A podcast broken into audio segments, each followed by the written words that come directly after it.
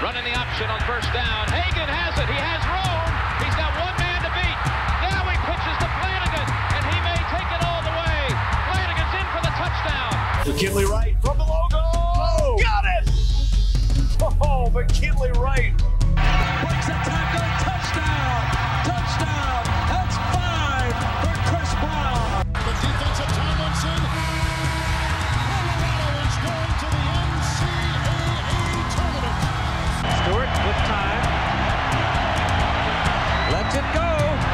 Got three people down there. The ball's up in the air. Caught. Touchdown. Caught by Westbrook for a touchdown. I think they like my Colorado swag. Cause when I'm in that flag. Welcome into the DNVR Buffs podcast presented by the Colorado XOs. I'm Henry Chisholm, and we have a special guest today. It's Ryan Koenigsberg, who you guys know well. He hasn't been on the last couple of Buffs basketball post games, uh, and that's part of the reason he's going to be here today because there is a lot to talk about. The schedule is out. Um, we're going to run through a whole bunch of that stuff um, and get some basketball talk in too because there's one game left before the postseason and that's a really exciting time in the basketball world. But before we uh, get into all of that, want to say a couple more words about the Colorado XOs. The undefeated Colorado XOs. The undefeated Colorado XOs. They are 1 0, as we all expected, because they're bringing in a whole bunch of athletes that typically don't play rugby. That's the point of what they're doing. They, they've recruited soccer players and football players and basketball players and a whole bunch of other sports. And apparently it's going well. Uh, the idea is to train them up at Infinity Park in Glendale and eventually get them onto the U.S. national team, which also trains at Infinity Park in Glendale. Cool stuff going on. Eh, They're off to a hot start, obviously, so make sure you're paying attention to DNVR Rugby, the Twitter account, um, the uh, podcast, and pay attention to the written content on the website. And remember, supporting our partners is supporting us, so check it out. Check them out. The XOs. Undefeated. All right, Ryan, what's up? Hey. Hey, um, what'd you think of the schedule? Well, um, it's not easy, but I don't think that's a bad thing necessarily. Um, you know, this I think this team, which is going to have a lot of young pieces, is going to grow up fast. Um, to start, obviously you get Northern Colorado, which doesn't even really count. But but it is crucial that they get Northern Colorado. Yes, that that that game may be more important than any other game on the schedule. Yeah. Um, and it's Friday night. I think that's exciting. Um, Mm-hmm. the if if we get fans at that game, I'm I'm still not speaking in absolutes with anything. It's a good call. s- stupid virus. Um, it's going to be insanely lit. Like best attended game against a crappy team ever. It's gonna be a party, and you know this is a weird crossover in my world. Actually, like a three-way crossover because first of all, like the Buffs are playing. Second of all, I'm a Bronco fan. I want to see Ed McCaffrey as a coach. But third, I grew up watching Big Sky football. And that's Northern Colorado. And to have all of this in one game, on top of that, be the first game with fans after a full, or I guess almost be two years since people have been to Folsom. That that's just gonna be a party. Which of the McCaffrey kids are going to be on that team? Well, not Christian because he has yeah. other options. um, but then you have By the way, last time Christian McCaffrey played the Buffs, got absolutely shut down he was the second best running back in that game. I've heard by a wide margin. by a wide margin. Um, but yeah, I think I haven't followed it all that closely just because I know they aren't going to Colorado. But there's Luke. There's uh, Dylan, yeah, Dylan was the Michigan one who transferred somewhere. Not to Northern Colorado. I don't think so. It must have been Luke who did. So there's just one going there. I th- I think so. I mean, as of I now, thought they were all going there. They're, they're, we're nine months away from this game. There's Yeah. there's like basically two transfer opportunities in there with the spring season that half of them are playing. But yeah, I, I'm excited about that game. I just hope that someone points out to the Buffs that like Ed McCaffrey has intentionally shunned the University of Colorado with all of his kids. Dylan is the one. Dylan is there. Thanks And to now- I uh, think Google Luke expert too. Dre. Luke is too. I think. We'll get Dre on it. Producer Dre, Producer Dre.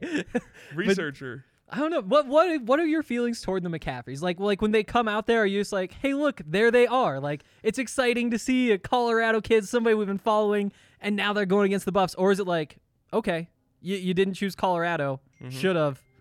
You, time to get out of the way now because you're about to get run over by the Buffaloes. That's what I'm hoping happens. Yeah, Yeah. that's like that's the feeling that I want. It's just like Mhm.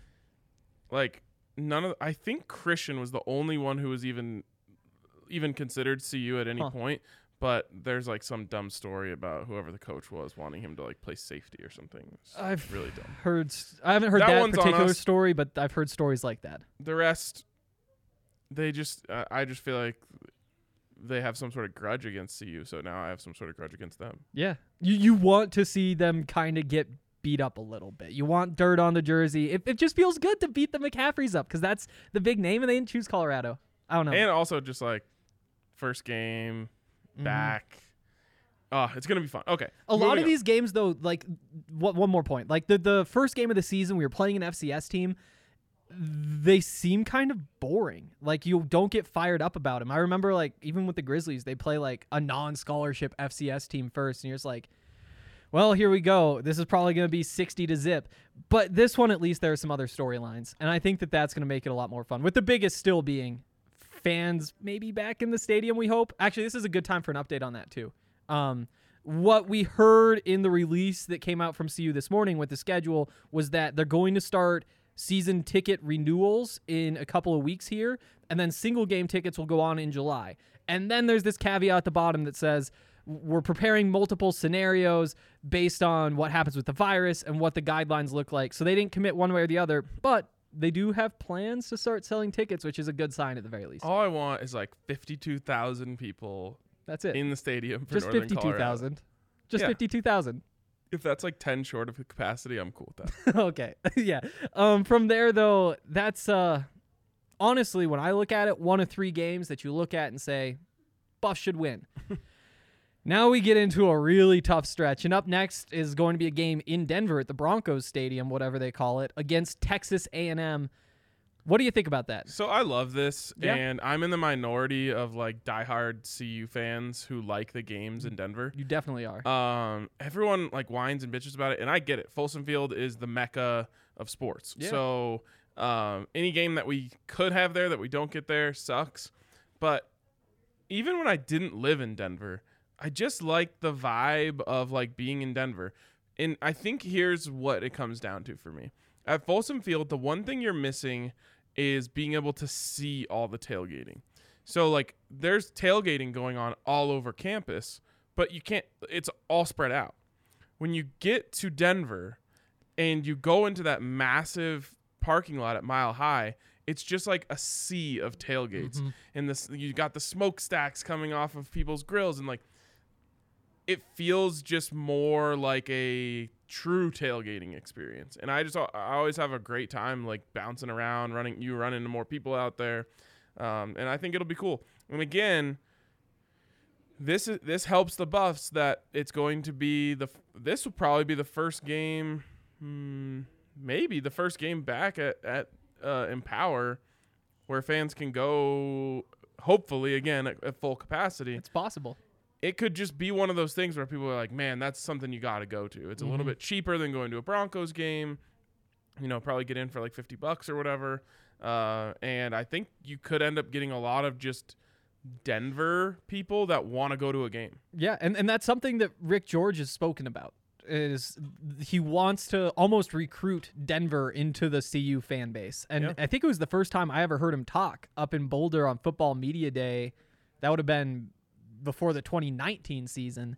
He basically said that. Like, we get that there's pros and cons to playing a game in Denver. And this was the game they were talking about. It only became officially in Denver a few weeks ago. But you're saying, you know, we, we want to pull back in Boulder as much as we can and get people fired up up here. But there are a lot of alumni in Denver. And when we go down there, not only do we get the opportunity to sell that many more tickets, we can also sell tickets to people who might stick around and hmm. want to be fans. I mean, in the end, like college football is at least 50% about the party. It is. And the party least. is just bigger when you take it to Denver. Like it just becomes a bigger party. I, I honestly think like the only person in Boulder who wouldn't agree with that is Karl Dorrell. Like I think to him, college football is like, nope, it's work and it's structure. But even Growing the players, even yeah, exactly. Even Rick George, I think would be like, yeah, it's probably about fifty percent. 100%. It 100%, 50%. Hundred percent, fifty percent. But yeah, um, next up is going to be the game, the home game against uh, Minnesota.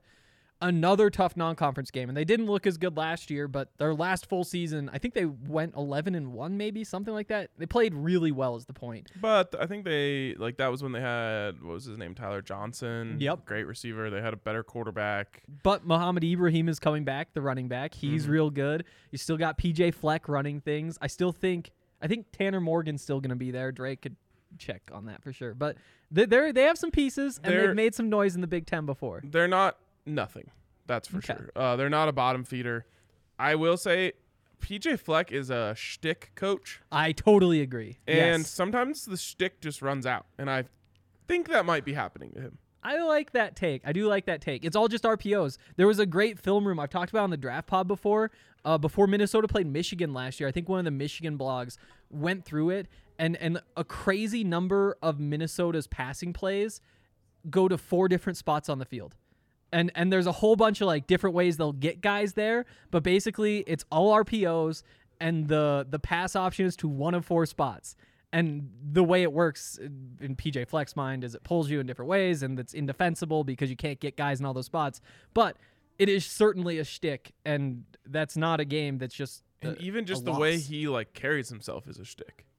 Yeah. I mean, you have to be to go with that sort of offense. Like what Bill Walton is to calling games. Like, you know, he just has a thing, he sticks to it, Mm-hmm. Yeah. he plays a character. That's what PJ Fleck's. And you know, it's like Bob Stitt, who some Colorado fans might know from his time at Mines, but when he goes People up, Colorado fans know him because every single time we've ever had a coaching opening, people said it should be Bob Stitt.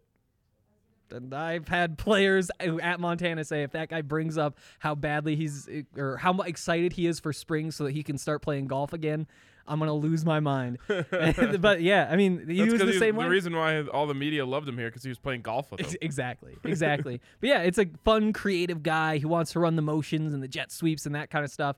Also, kind of a weird dude. Not Yeah. not weird. That's not fair. But but you know, it's he has that personality just fits, and PJ Fleck is the same way. I'm just excited about the idea of like a Big Ten team at at Folsom. That's cool. I think it's going to be fun. Yeah. But I do ha- I do want to ask though, you know, Minnesota not a team that's going to roll over. Texas A&M, I'm not sure where they finished, but heading into the end of the season, they were still top 5.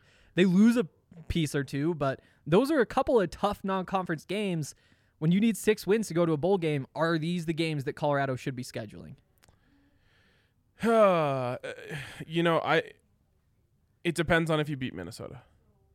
Yeah, I, I think that that's fair, yeah. Like if you, I don't think you're beating Texas A&M. Look, Uh, the odds makers would say no. yeah, it's gonna be long odds. Mhm. Um, and I'm sure Texas A&M has. Actually, I think I remember like the Texas A&M games in Boulder. There would be a lot of fans from Texas A&M there. So I believe you it. know they're gonna be there uh, in Denver. Um, if you start two and one, it was a good move. You made a bunch of money off the Texas A&M game. You're gonna make. You're gonna get a good crowd for Minnesota. You're on people's TVs. Yes. Texas is big recruiting wise. Yes. So you're fine. You feel great. Uh, Yep. Also, that third weekend of non-conference probably aren't that many good games, so you could get a really good TV slot uh, for that one. Yeah, I mean, you you look at just what's going on with the Pac-12 teams. Uh, you've got Stanford playing Vanderbilt. That's a Power Five matchup. Um, Not a better one. some of these I want to say just because they're hilarious. Like Oregon State against Idaho. Who's watching that? No one. No, no one. I don't even recognize a couple of the logos, but yeah, I mean, Arizona State plays BYU. That's the only other Pac-12 game that's notable. Okay, so one of those games is going to be the afternoon prime game, and one of them is going to be the night prime game for the Pac-12. That's going to be really cool. That's going to be a lot of fun. Um, also, I, I think times we're going to know on June 1st for maybe the first half of the season, and the rest will come out during the season the way they do it. It might only be like three weeks instead of half, though. Something like that. There's a rich history of a night game against a Power Five team in the non-con at Folsom. Like for whatever, That is whenever that know. happens, something cool happens. Like you had a game against West Virginia, which they won on a game-winning field goal in overtime. That was like crazy blackout, like every just Wow. hell of a lot of fun. And then there was a game against Georgia that they won at home. There was like a late strip that they got. AJ Green and maybe even Matt Stafford on that team. Hmm. Um, or maybe it was the uh, the next guy Murray, something Murray. Yeah, I Um, remember him. But AJ Green was on that team. S- The. Buffs had like Jimmy Smith. Um, that one was awesome. There's another one that the Buffs didn't win, but it was against Florida State that I just remember being completely sold out. So like, I hope that's a night game, just because like September night games in Boulder always turn out to be a really good time. I'm excited. Um, before we move on to the conference games, I, I am curious. You know, there there are some good uh, non-conference games across the Pac-12, not just for Colorado. Uh, games like uh, Washington's playing Michigan, uh, Utah plays BYU. Uh, I mentioned Arizona State does, Arizona does. I think USC does. there there might even be more than that, but just in general, do you expect the Pac-12 to take a step forward in those games this year? Because that is kind of the big question every year. No, No, uh, yeah, you don't. You don't uh, have some like the Pac-12 doesn't have a powerhouse, and true. it's the biggest, you know, quote unquote problem for the conference on a national scale right Mhm. now. And until it does, I just don't think it's going to be what anyone you know hopes or wishes it can be. Like one of Mhm. USC, Oregon. Um, Stanford, I guess, has had their their moments in the sun. UCLA has had their moments. Like one of those teams, maybe it's Colorado, who's of course had their moments, has to take the torch to be the top five team out of the Pac-12 before I think this conference really moves forward in that type of way. Yeah, that's kind of where I'm at too. You know, you look at USC, they get to play BYU, they get to play Notre Dame. They just aren't ready to compete with Notre Dame. And unless you're ready to compete, like some team is ready to compete with Notre Dame, like you're not getting into the Pac 12, or not the Pac 12, the national championship, the college football playoff. And then, like Oregon, they get to play Ohio State. Again, you, that you're just not there. None, none of the teams can win those games at this point No. until somebody does. Um, let's actually keep going until the bye week, and then we'll take a quick break. But uh, next up is your first conference game at Arizona State. That's a really tough way to start. It is. Um, and Jayden Daniels is just know. he's only getting better. He is. Um, So he's gonna be scary. Uh, And Arizona State at Arizona State is never fun. Although we won the last time we went there, the Mhm. infamous shorts game from Mel Tucker, Mhm. or I should should I say he who shall not be named. Um, what sucks about this one? Well, th- I think that was the exact same time the last time. What sucks about this one is you just always rather get if you're gonna play at ASU, you just rather always get it later in the season, right? Because one, you're, you know, let's say you could trade um, at Oregon October 30th for at Arizona State September 25th. Like now you get a warm game in Oregon and then you get a warm game in Arizona late in the season. Well, now you're gonna, it's going to be cold in Oregon at the end of that month. So and you just worry about how hot it's going to be. Like you just Yep. never know in Arizona at the, in September. It could be uh, 110 degrees on the field. And the good news is there's like a policy, I guess, Mm-hmm. where all Arizona State September games have to be night games. Yep. But still, what's that temperature at kickoff?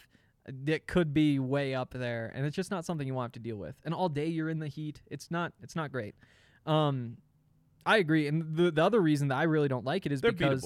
Oh, absolutely. But Jayden Daniels to me is honestly maybe as likely as anybody to be the best quarterback in the conference next year. And I'm not a big Kedon Slovis guy, uh, so and I'm on neither is. Dre. Neither are the draft guys. We just got through the receivers talking about Amon-Ra St. Brown, and that was the big takeaway for both of them. Was like, why is Kedon Slovis in this conversation? And it's Mhm. because of the tools, but I, I think you just want to play inexperienced quarterbacks before they can get themselves going. And when you look at this, you start with Jayden Daniels. Next up, you've got Kedon Slovis. At least mm-hmm. this one's a home game. But to play those top two teams in the Pac-12 or South in the first two weeks, I don't like it. I mean, if you if you can win those games, obviously you, you take control of the entire conference. But I'd rather be in a situation kind of like where the basketball team was, where you get to say, if we can just get to the end of the year, get to these games against the other teams that are going to be at the top of the Pac 12, we have a chance to make some noise. Mhm. Now you need to take those steps early, and, and I don't like that. And unfortunately, I think if I were to guess, and, and you can tell me if you would differ, but the Buffs are going to be the ones with the inexperienced quarterback that that ASU and USC are getting before they really have much experience. But if Brendan Lewis is the starting quarterback for the Buffs, at the same time, he's already gone up against Texas A&M in an NFL stadium. He's already played Texas. He played Minnesota in Boulder, and so now he's getting ASU. Like by the time he's playing ASU and USC, he's not, you know, staring up at the the big lights anymore. It's true. It's definitely true. At least you have to hope so. Um, that is the one upside. And But uh, before we go to break, though, mm-hmm. does that does the, intensity of the beginning of this schedule make you wonder if Karl Dorrell will be ready to put in a redshirt freshman quarterback to start the season against this slate? I mean, you've got four out of your first five games before that bye week against very legitimate football teams. Like if you were starting Yeah. against CSU, Northern Colorado, and Idaho State, you'd be like, "This is perfect." You bring in Brendon Lewis, he gets, you know, he goes throws for 300 yards twice and and feels great. you're you're in a tough situation. And I mean, the, the answer is going to be whoever the best quarterback is during fall camp is the guy who's going to get to go, and eh, whether that guy can handle the the the opening stretch, if it's Sam or if it's JT or if it's Brendon, like I'm I'm not sure. You kind of just have to throw him out there and see what happens.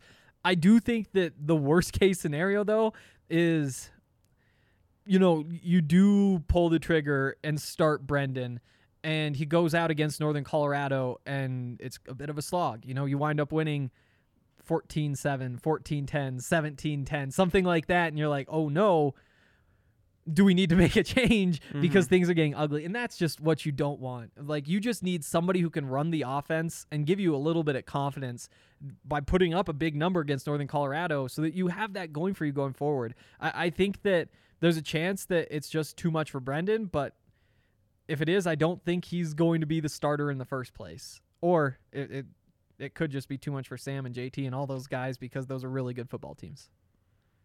Hmm, this is a really interesting debate. I kind of like just throwing the kid into the fire and just saying Yeah. like, look, whatever happens between now and the bye week, like you're gonna be stronger for it. Yeah, I mean, yeah.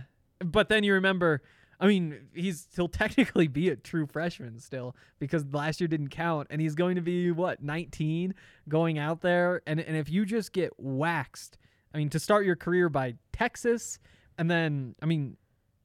They should be fine no matter who's at quarterback against Northern Colorado, but the the potential is there to to get beat down by any of the next four teams. You know that PJ Fleck offense it has put up numbers before. Uh, Texas A&M, we know what they are. I mean, Arizona State won a game 70 to 7 last year, and sure that's a Pac-12 after dark game against a team that's worse than Colorado, but you know what that offense is capable of. And USC exact same thing. So, it's it's it, it, I'm a little bit nervous, and I think anybody would be in this situation. The more we talk about, it, the more I realize if they're gonna survive this early stretch, it's gonna be on the, on the defense.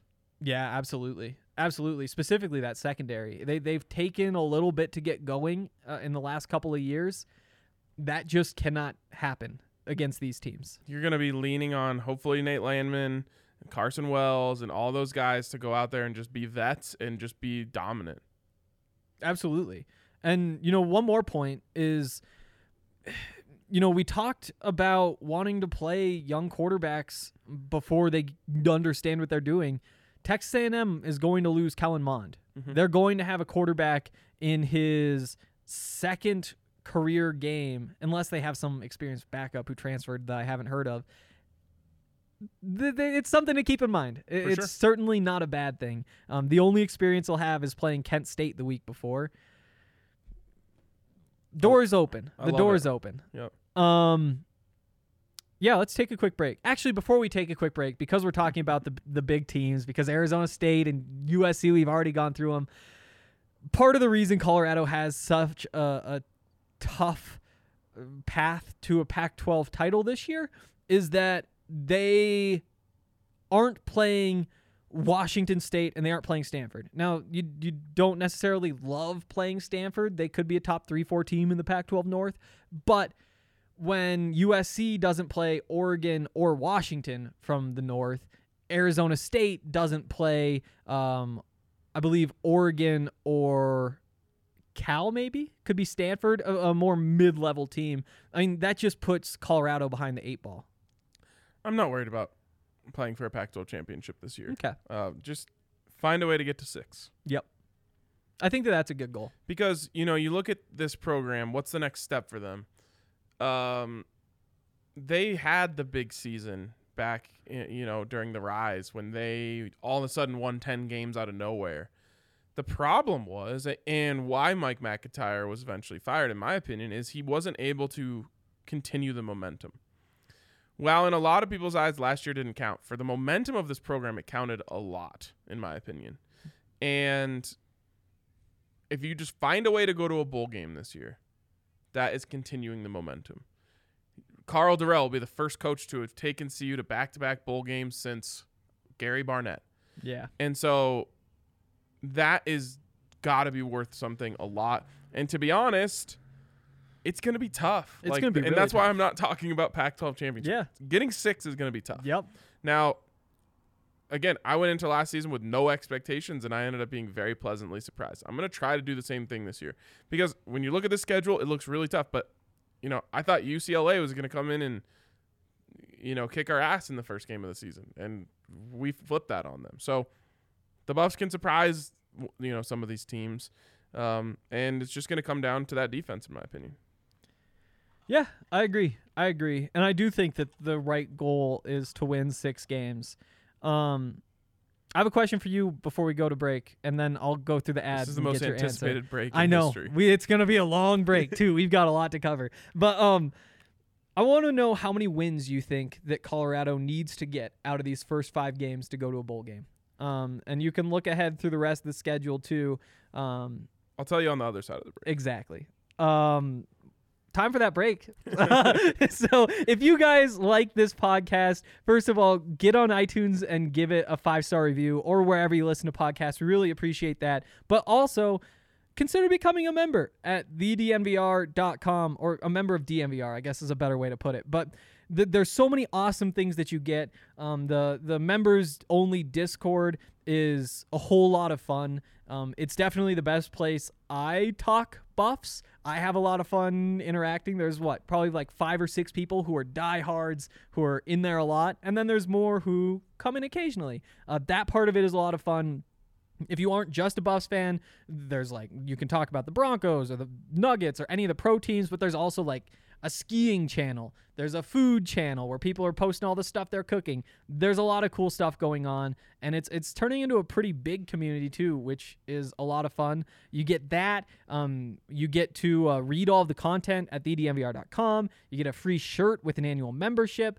Um, you get weekly deals from the DNVR locker if, if you live in the area, or even if you just visit occasionally. The DNVR bar will give you a member sized beer instead of the normal size beer you get. For any beer you get, that's honestly the best part of all of this, in my opinion. Because what? Those beers typically cost what? Like $2, $3 more? There, yeah, and like you just feel like a king when you lift this. do. Like it feels, it's like a five pound glass. It's so big. It's it's the beer you're supposed to drink when you watch sports. Yes. You you don't need a small beer to watch a three hour football game. You need something big that fills your hand up, and it's and I'll do exactly that. Um, and then of course we do cool things on podcasts and all that, and the live streams. Uh, and there's a fun new perk just for the next 300 members.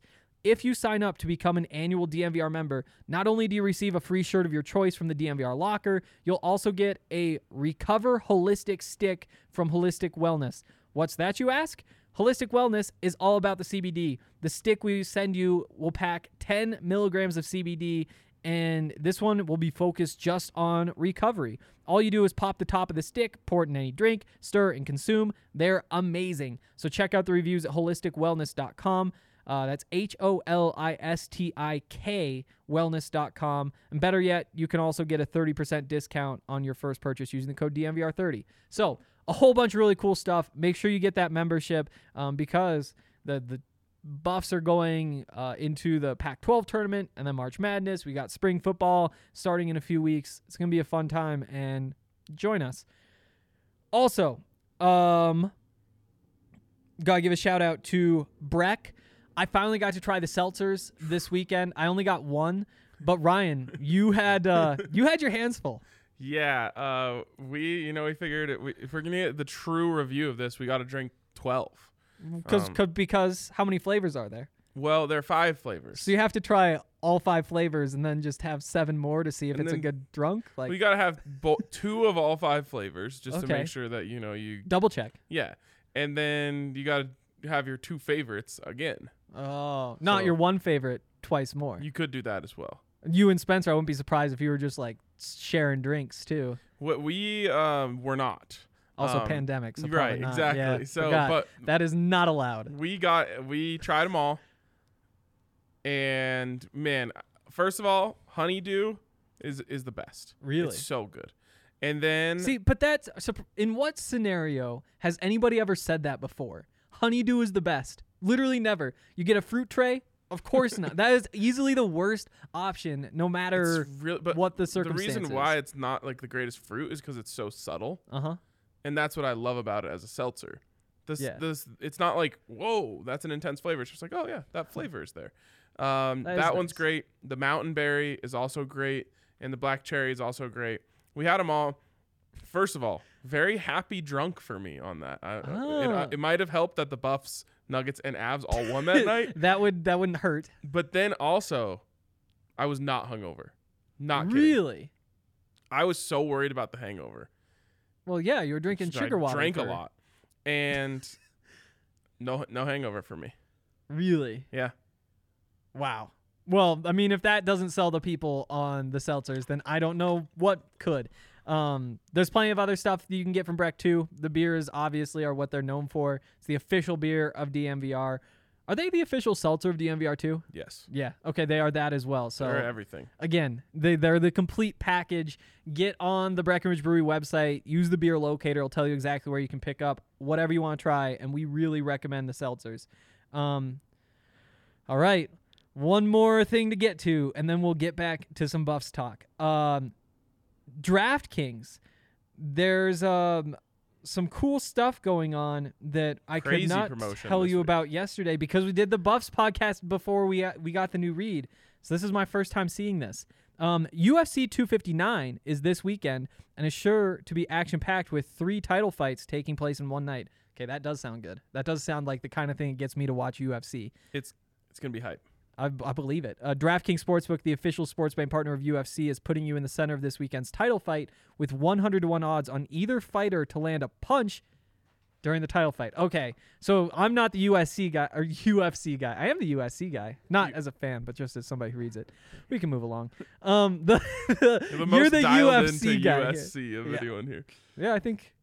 Yeah, nobody's coming for that crown. Um, UFC though, Mhm. um, most guys do land punches at some point. Yeah, so I looked into this to make sure that Francis Ngannou wasn't fighting this week because he's about the Oh. only guy I've seen that just wins fights without the other guy ever throwing a punch. Huh. Um, he's not in the action, so everyone's good. I think you can take any of these fights and be safe that someone's gonna land a punch. more or less of a lock than the uh, pick a team to hit a three pointer prop.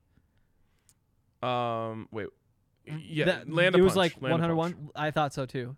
Actually, no, because the fight could end at any moment. You know, you're getting four quarters of basketball. That is true. But So- but it's one punch. Don't know, they but what if typically they just go- come in with like a flying knee to the Ah, face? you've seen it before. Yeah, exactly. So I, Okay. it's still a lock. It's still a lock. Plus, I mean, 100 to 1 odds. Tough to complain. All you have to do is bet $1 um, to get that $100 if either fighter lands a punch. It's a great deal. So download the top rated DraftKings Sportsbook app now. Use that promo code DNVR when you sign up. And again, it's to turn $1 into $100 if either main event fighter lands a punch on Saturday. Place your bet and watch the fist fly this weekend. That's code DNVR to turn $1 into $100 if either fighter lands a punch for a limited time only at DraftKings Sportsbook. Must be 21 or older, Colorado only. New customers only. Restrictions apply. See DraftKings.com slash sportsbook for details. Gambling problem? Call 1-800-522-4700. All right. That was a very long break, break. of all breaks. That was a hell of a break that we just put together right there. Hopefully everybody is well rested uh, because we are not even halfway through. Ryan, to get back to that question I asked like a year ago or something, how many wins did the Buffs need to get before that bye week? two. All right. two wins. I can live with two and three going into the bye. One is against Northern Colorado, and then you need to get one against Texas A&M, Minnesota, Arizona State, USC. I think that that's fair. One and three in that stretch should be a decent. That's a You reasonable really standard. want to get you really want to get three. If you come out of that with three, You you, feel great. Four is unrealistic, and two is like just enough. One Yep. is catastrophic. catastrophic, but I mean, honestly, in play. I mean, the Buffs, I don't think are going to. They're going to be favored in one of the first five games. Minnesota might We'll be see with. Minnesota. We'll see with Minnesota. Minnesota. We'll see what people say about Minnesota. Um, bye week could not come at a better time. Uh, but after the You bye could- week, yeah. You hope you're feeling great right here.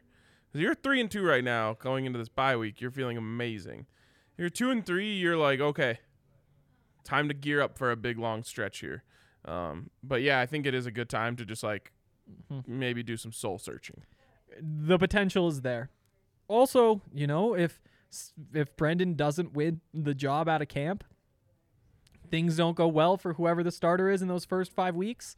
That is maybe more than any other bye week in the Pac-12 a situation where a quarterback change could be made, given just how tough the stretch before it could be and the number of quarterbacks that Colorado could try to get on the field. Yeah. I think it's more likely to switch to Brendon than to switch from Brendon. I agree. I do agree. Um, all right, let's run through these last seven games. First up, a home game against Arizona, the first Power Five opponent that. i i- this game isn't a lock, but you feel good, right? This is a must win. Uh, abs- Mhm, you- absolutely. Just you have to have this one. Um, it's in Boulder. You got Arizona. It should be a good time. Yep. Buffs beat Arizona last year, but had lost three in a row before that. Not great history, but again, they they lost Grant Gunnell, and that was the only real piece that they had. That's their quarterback, and I just don't see them being any good. Um, next up, they hit the road to play Cal, and then after that, they stay on the road to play Oregon. So that makes Cal a really big game, right? it does. Um, and so that this is why I came to that two number at the beginning because I think you can come out of the bye, beat Cal, beat Arizona, and if you started two and three, well now you're four and three. Yep. You need two more out of the last five to get bowl eligible. Um, and I think that's really a, a a realistic possibility to come out of that bye week and win two in a row against Arizona and Cal. Absolutely. And Cal would be the tougher game there for sure. Um, a a year ago, we were saying, wow, this Cal program is headed in the right direction. We know that there's some money issues going on behind the scenes and maybe there's some shaky footing, but they took a big step. Then last year, the shortened season kind of disappointed. Chase Garber is supposed to be one of the better quarterbacks in the Pac 12, didn't do much. And unless he turns things around, Cal doesn't have a whole lot that you look at and say they're great. Just th- right there with Stanford is a team that is going to be competing for top half of the Pac-12 North, but I don't think they're going to get it. This might be a bad, uh, uh, uh, an odd take. I feel like Cal might have become one of the more irrelevant teams in the Pac-12. Like Oregon State is known for being bad, right? Mm-hmm. And like Washington State, they were doing crazy stuff on offense for Uh-huh. forever, so like they were noticeable. And like Cal has just been like, meh, Just for there. so long. Just there. Yeah. Yeah, I totally agree with that assessment. It it is you just don't hear about them. No. Oregon though the next week, you hear about Oregon. Yeah. That's just just put an L down. That's kind of where I'm at. You know, I went through At Oregon Halloween weekend, it's just like just not getting that one. I agree. I went through and and ranked all these games by most likely to win, least likely to win, easy or hardest to easiest. This was I thought the hardest game on the schedule all season. Now we don't know much about their quarterback situation or anything like that, but it's just like Mhm.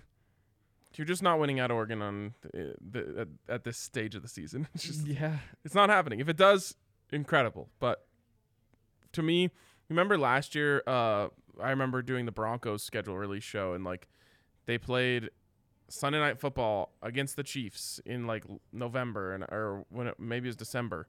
And I was just like, yeah, that's the that's the one that you just put down scheduled loss, and they actually kept it really close when the game actually happened. But there's sometimes you just see one, and you're like, that one's not happening. That's why I feel about this one. Yeah, I, I agree. Um, just a quick update on the quarterbacks. Um, Tyler Shough, the freshman, and everybody was kind of excited about. He transferred out or entered the transfer portal. I think he's already picked a place. Oh, he has Tech, that something like that. That does sound right. Um, but Mario Cristobal today was saying some real good things about the other quarterbacks, and and we saw a little bit Anthony Brown late last year. He threw two touchdowns in the bowl game, 12 and 19. So they have some They guys. always that- have a guy. Ty Jordan, some freshman, I guess, is coming in. He's exciting. We'll see what happens, but there's potential for greatness or absolutely nothing from those quarterbacks next year. Um, And they'll still run the ball well enough to be a good team. exactly. Um, actually, one more quick question: Do you agree that's tougher than the Texas A&M game, though? Yeah. You think so? I- It's It's, away. I think it's close. That that's was the deciding factor to me. Um, after that, though, things lighten up. Home game against Oregon State, one you got to get. It's the other must win. Yep. I guess it's Northern Colorado, Arizona, Oregon State. Those are the three. One you, You just, just can't can't. afford to lose any of them. the path gets very difficult if you don't win one of those. But yeah, I mean, it's homecoming. mhm. You want to win those. Oregon State has. I mean, they beat Oregon last year. Sure, that was at Oregon State, and that's kind of a tough place to play.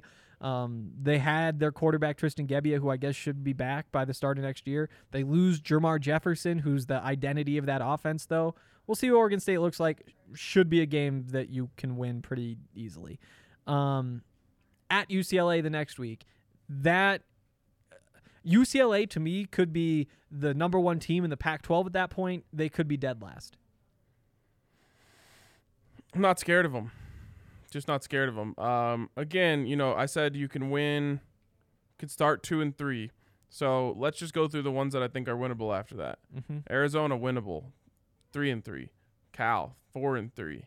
You lose at Oregon four and four. You should beat Oregon State at home five and four. And then you've got this three game stretch here at UCLA, at Washington, or at UCLA, home to Washington, at Utah. You got to get one of them. The one I feel the best about, honestly, is at UCLA. I think that's fair. I think that's fair. Um, it, I mean, it just depends on Dorian Thompson Robinson, as it has for a couple of years. And he took a step and looked better a little bit last year. He needs to take another step without Demetric Felton and a couple of the other pieces they lose. Um, I think Dem- losing Demetric Felton is like a really tough blow for them. it is. I I totally agree. Um, They like never activated him in that game against CU, and you just saw later in the season all the times they were good, they activated him and he was awesome. and the rest of the season, Osa Odighizuwa, the the sacks, the pressure, he was not quite dominant, but he was right behind the Kayvon Thibodeaux's and that type in the Pac-12. Losing him inside, that's gonna hurt too.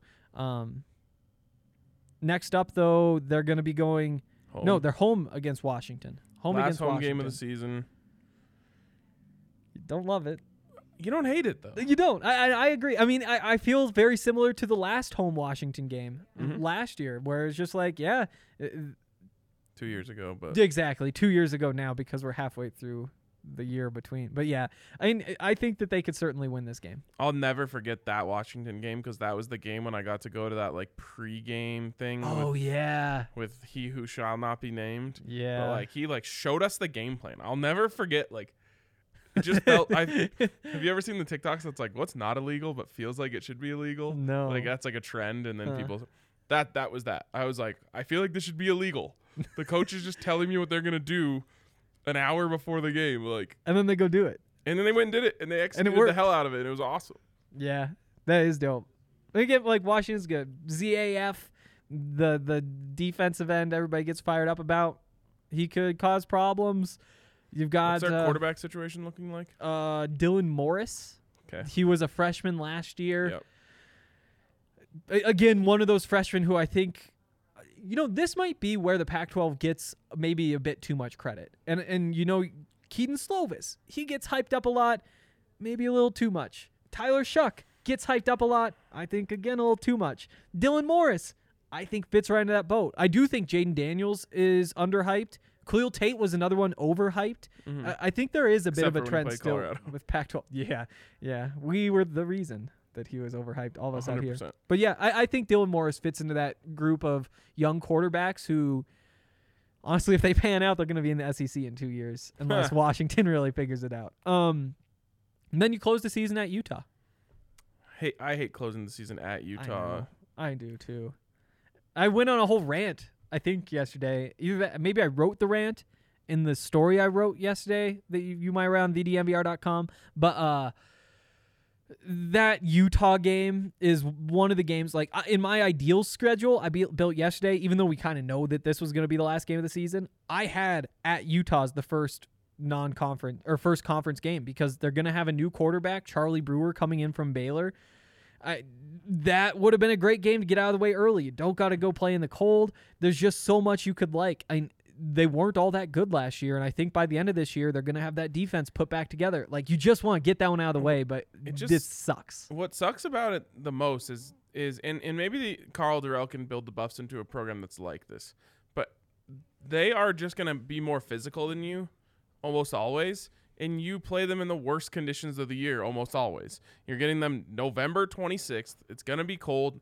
The likelihood of it being snowing is like two of two the last two years. Yep. So you just it sucks because they love those games and most teams hate them. Yeah, and that's also a Friday night game. Oh, that's cool. Mm-hmm. Yeah, except that it's at night, which means if it was in 30 degrees, it was 20 degrees, and if it was 15, it's five. I hope that the Buffs are in a position where we're wanting to road trip to Salt Lake for that game. I, I sure hope so too. That would be so much fun. But yeah, I mean, maybe my biggest complaint with the Buffs in the Pac 12 is that every year has to end either CU, Utah, in Salt Lake City, or in Boulder, and it's just going to be kind of miserable. Yeah, I want that it's potential like for my a late least favorite game on the there. schedule every year. Yeah, by far. Um, this was supposed to take more time. Not the what we just did. That took much more time than I anticipated. But um, real quick, what games do you look at on the schedule that you want to go to? Well, all of them. Um, Rank. Top three. so again, that Northern Colorado game, if we get a full stadium, is just going to be such a party. Yeah. Um, just like the return, you know. Plus, you know they're gonna win. It, it's not like going to the Texas A&M game where it's like, okay, everybody's gonna watch. Just yeah, I'll touch I've wood s- too. I've It's sports. us lose to Sacramento State and Montana State. Oh, Um, goodness. that I always forget about that. And it's Yeah. like, how does Yeah. knowing? Yeah, yeah. So, uh, I also think it'll be really cool. Like, it's the first time the fans get to like pay their respects to like Nate Landman. Um, Mhm. since you know just that season and that injury and like his his ovation when he gets announced, is just gonna be awesome. Hopefully he plays. Um, I know Karl Dorrell today said he's ahead of schedule, which is great to hear. Yep. Um, and then again, it's just also Karl Dorrell. Like the fans haven't ever ever been able to greet Karl Dorrell. Like it's kind of weird. It's crazy. So I just feel like it'll be like this huge culmination of over a year of just like different things that need to be appreciated. Um, Jarek Broussard, like, uh, yeah, absolutely. like he's like a fan Sam, favorite. Yeah, uh, even even if Sam's on the bench, like that man deserves an ovation himself. yeah. So all of that I think makes that game incredible. Yeah. And then I'll just go right to the next one, Texas A&M. Like, it's just gonna be It's an rowdy. opportunity. Yeah. a- and and it is an opportunity, and you maybe do get a young quarterback, and anything can happen. Um, I'll skip. I, I would probably rank Minnesota next. Like that's the best thing about this non-con is it's like three Yep. really good, exciting games. Uh, and then, man, uh, it's all this schedule is so front-loaded. Uh, Yeah. Got an opportunity to end the streak against USC. You do. And that road game against Arizona State. I mean, if you're if you're looking for a road trip, Oh, a weekend in Arizona under the lights of the game, like that's not bad at all. And you go get to go see Jayden Daniels, who I think next year is going to be the year where people say, "Oh wait, this guy is a first round draft pick at quarterback," and that is going to be fun to watch. But yeah, I, I think that you probably nailed it. You know, Washington that game at the end of the season in Boulder, potential for a lot on the line for either team, potentially both teams. Based on how we're feeling, maybe more. Can we get to a bowl game than mm-hmm. anything bigger than that? But but I think that that could be fun. I still do think that all those games to start the season, though, that those those are the ones you want to catch. do we know if Brendon Lewis has changed his number to one yet? So here's the thing: is that because you were so fired up about the number one being available and him now being able to uh, use that number, in my head, he's just been number one. You did that. I know. I didn't even consider like, is that something he would like to do? He wore it in high school. It has to be something he would like to do. You would think. I mean, I- I I I hope that that's what's going to happen. I think there's a good chance it will. Okay. Okay. Um yeah, I think that wraps it all up. I guess we have a couple minutes. Do we Here's a question that's not podcast related. Do we have a meeting at 2:30? Cuz it's 2:35. Or do we have time? We haven't gotten a link.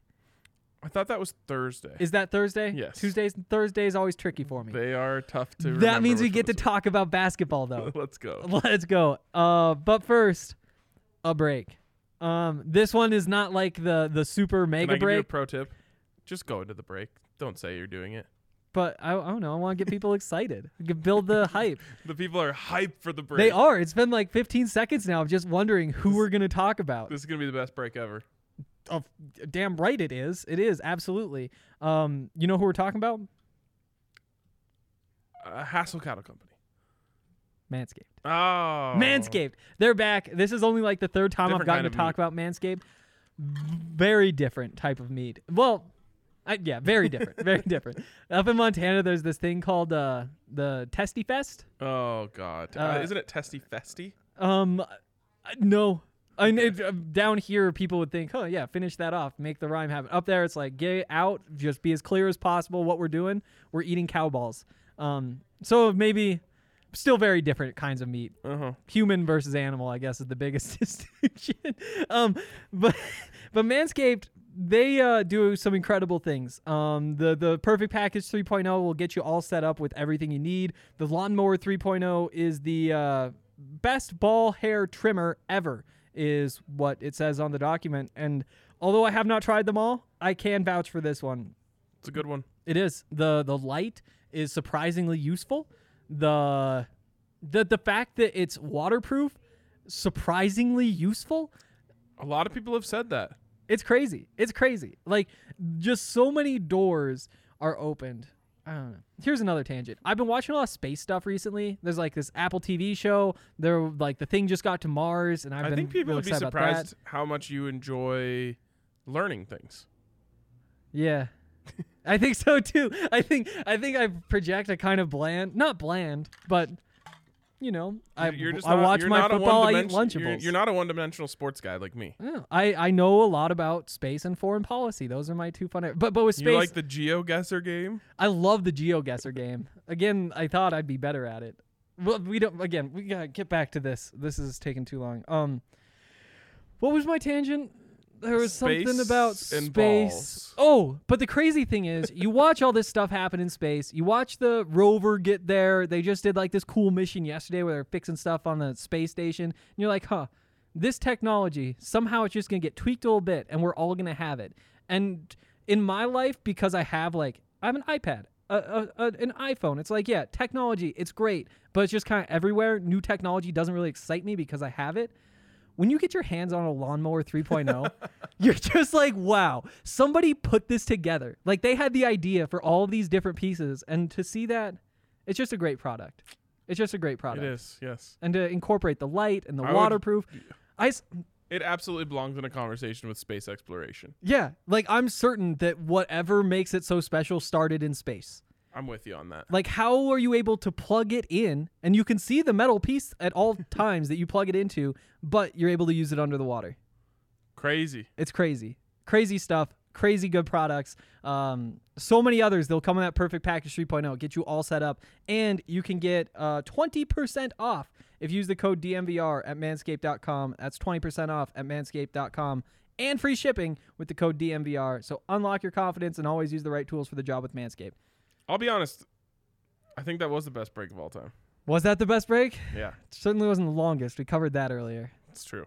We did need a break though, because that was a long schedule. Um, we're gonna talk about something fun though. Not that that wasn't, but basketball because the season's almost over. Ryan hasn't been able oh to no, give it's his. just getting started. I like that. I really like that. It is just getting started, isn't it? Um, it- the last game of the regular season Thursday against Arizona State. Pac-12 tournament right after. What's on your mind going into all this? You, you feeling good? You feeling bad? So the thing, I'm feeling amazing. Uh, the thing that's been on my mind just constantly is after the Arizona game. At that time, you asked me, "What is going to be their record over the last one, two, three, four, five, six games of the season?" Mm-hmm. And you said over under. I guess it was including that one. What, what, what was it? Oh no, so it was one, two, three, four, five, six, seven. I don't remember. But you asked me what, what the over under was five and a half, and I took the over, and they won six. And at the time, several people were saying we were being unrealistic uh, in thinking that that team was going to go win six games to finish the season. Uh, and I told I told you then, I'll tell you now, this team is extremely mentally tough, and they're just built for these types of games, these types of moments. Uh, and you just saw it like the, the USC game was just a dismantling. Um, USC looked like they might as well have been Washington State in that game, uh, which was amazing. Absolutely. But it was the UCLA game that really shows you like what this team is made of and what they're what they're built out of. Um, and that's why I'm so excited to see what this team can do. Now we know how random March is. Um, anyone can lose at any moment, but I really am excited about just the mental makeup of this basketball team because I just think they're prepared to withstand pressure and be in tough situ- situations and overcome adversity better than most teams in the nation. And I, I love the mental makeup, but I really like the physical makeup too. Absolutely. I mean, you look at what they've done. This is one of the absolute best three point shooting teams in the country. And and I think it's time to start talking about that. I think percentage wise, they're top two in the Pac 12 for sure. I think in terms of the number they've made, they're right up there as well. They can get hot. And and they're only going to get more hot, I think, once you get later in the season because that means more minutes for guys like Dry Horn. I think that's when you start to push Dallas Walton to play maybe as much as he can. You, you get more of your shooters out on the court. That's what you like going into March. Like that's one of the big things when you're trying to find somebody who could be a Cinderella story that you search for. Yeah. And and they have that absolutely. They have a, a senior point guard who can distribute the ball and lead things. The structure is very good physically as well as mentally. For what it's worth, they are shooting 37% as a team from three point. That's just what you ask from like one guy. A good guy. Right. You're like, if you shoot 37%, we're happy. Yep. For example, Maddox Daniels is shooting 37%. We're pretty happy with the way he shot the ball this Yep. season from three. The whole team is doing that. In fact, the only person who I'm not I don't want to use the word disappointing, but just because I don't have a better word right now, the only person who's disappointed me a little bit is McKinley because I've always felt like that was the last piece of his game. And, Yeah. and he shot 30% this year, which is like not bad, but it's, uh, it's, It's bad. definitely not good. It's definitely not good. Um, but you see what happens in a game like the UCLA game when he can knock down a few. It just changes things for this team. So he shot at thirty percent. You'd like to see that if he can get clutch and shoot what the team is shooting, thirty-seven percent from here on out. There's no there's no ceiling for them. Absolutely. Absolutely. And that's just so much fun. Here's here's my question.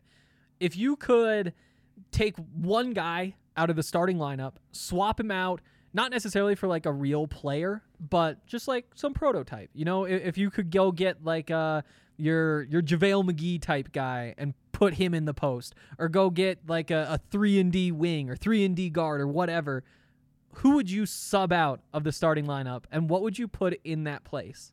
It's tough because the team is so well balanced and put together at this point, I think. I think I would just take like a better Dallas Walton. I, yeah. Like if I could just replace him with like a more consistent defender, Mm-hmm. better you know instincts and rim protection. uh, I'm really splitting hairs You def- you definitely. But if that's if there's like one player that I'm like, man, I just wish he was a little better. uh-huh. I think that's where I'm I'm looking. And the crazy thing is, you look at Dallas and at his best uh, I think I think that he can be a bit of an X factor. You know, Totally, we, we see him come in and, and put up, you know, a, a 12 point night when he's 4 of 4 from the field because he can just do that down in the post. And and to say like this offensive player who is almost like Boban like in that sometimes you just can't defend him and he can't stay out on the court long enough to actually win you the game and he might have problems defensively occasionally. Offensively, he's going to produce for you.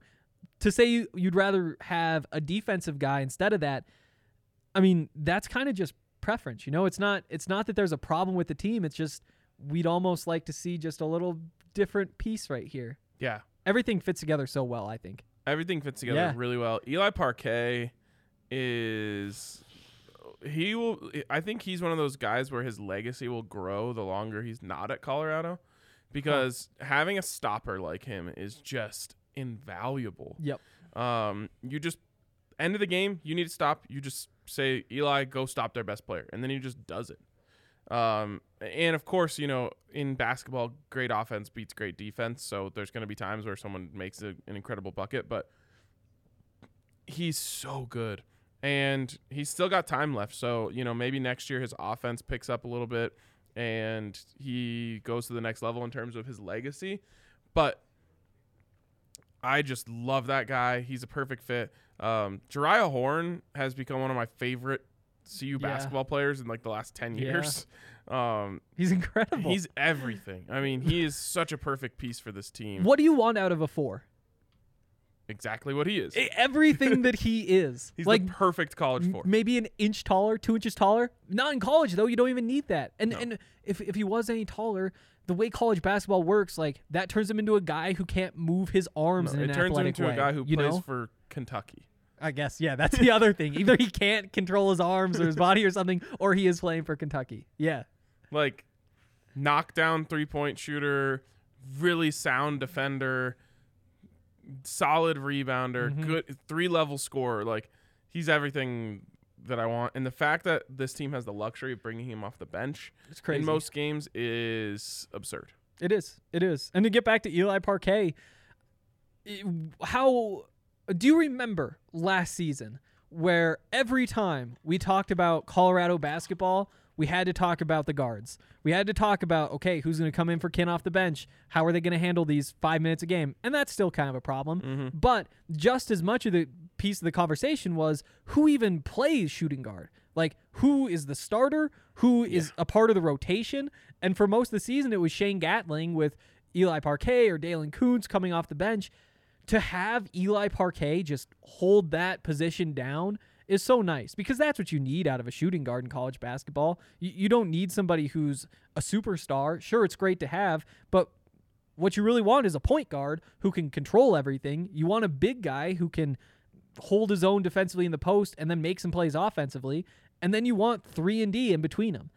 Real quick, just because I want to praise Jeriah Horn more. Okay. You know what? Like the the slash line that like blows everyone away if a basketball player does it. 50, 40, 90. 50, 40, 90. Yeah. This man is 50, 45, 93. Oh, it's just unbelievable. It's just unbelievable. And and I'm next time we talk to Tad, I'm gonna ask him like, what did you expect from Jeriah? Mm-hmm. Like coming into this season, like here he is 50, 45, 93. If you were to say like Absurd. the the day that he committed to Colorado, what did you think you were getting? Because there's no way it was anything close to that, right? I really don't. Yeah, I mean, I You guess can't. if you look at the numbers where he's averaging 11 and 6, Mm-hmm. 11 and a half, so you could maybe round that up to 12. Maybe he could say like that that was along the lines of what I was Yeah. expecting, but at the efficiency, I mean, he's doing that in 24 minutes a game, Seriously. which he needs more. Yep. Um, yep. but it's just it's insane. It's insane, and you just look, you know, you look across um, this team.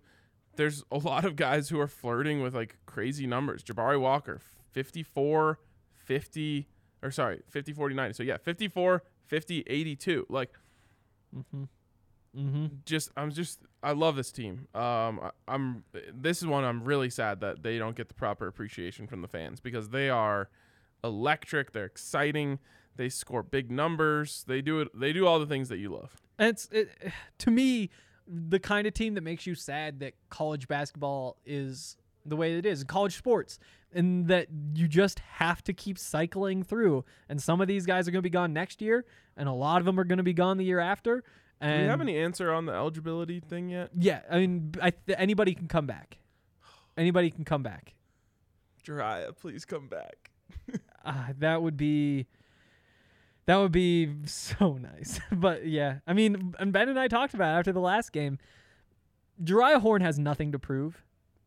He just, I mean, we said what the numbers are. May- Maybe he goes in the starting lineup and and he goes 50, 40, 90, but doubles the the totals. and I guess that could potentially get better, but for the most part, the the pros know who he is. The pros in the NBA know who he is. The the, the pros in the like overseas can say, here's how he fits going forward. He's gonna be a great professional basketball player. Yeah. Doesn't have to be in the NBA. Yep.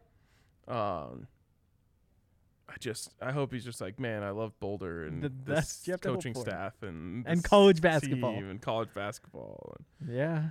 It's possible. or I hope that he has no unfinished business because the Buffs won the Pac-12 tournament and made a deep run in the tournament, and Mm-hmm. everyone said, you know, everyone is like their legacy is gold plated and Yep. we're good. Yep, that would be nice. But yeah, I mean that is the tough part about college sports is they all leave and then they play for 10 more years and you think, "Huh, wish we could have just held on to this longer." Well, and the transfers, those are the ones that hurt the most. Oh, like Derek yeah. White.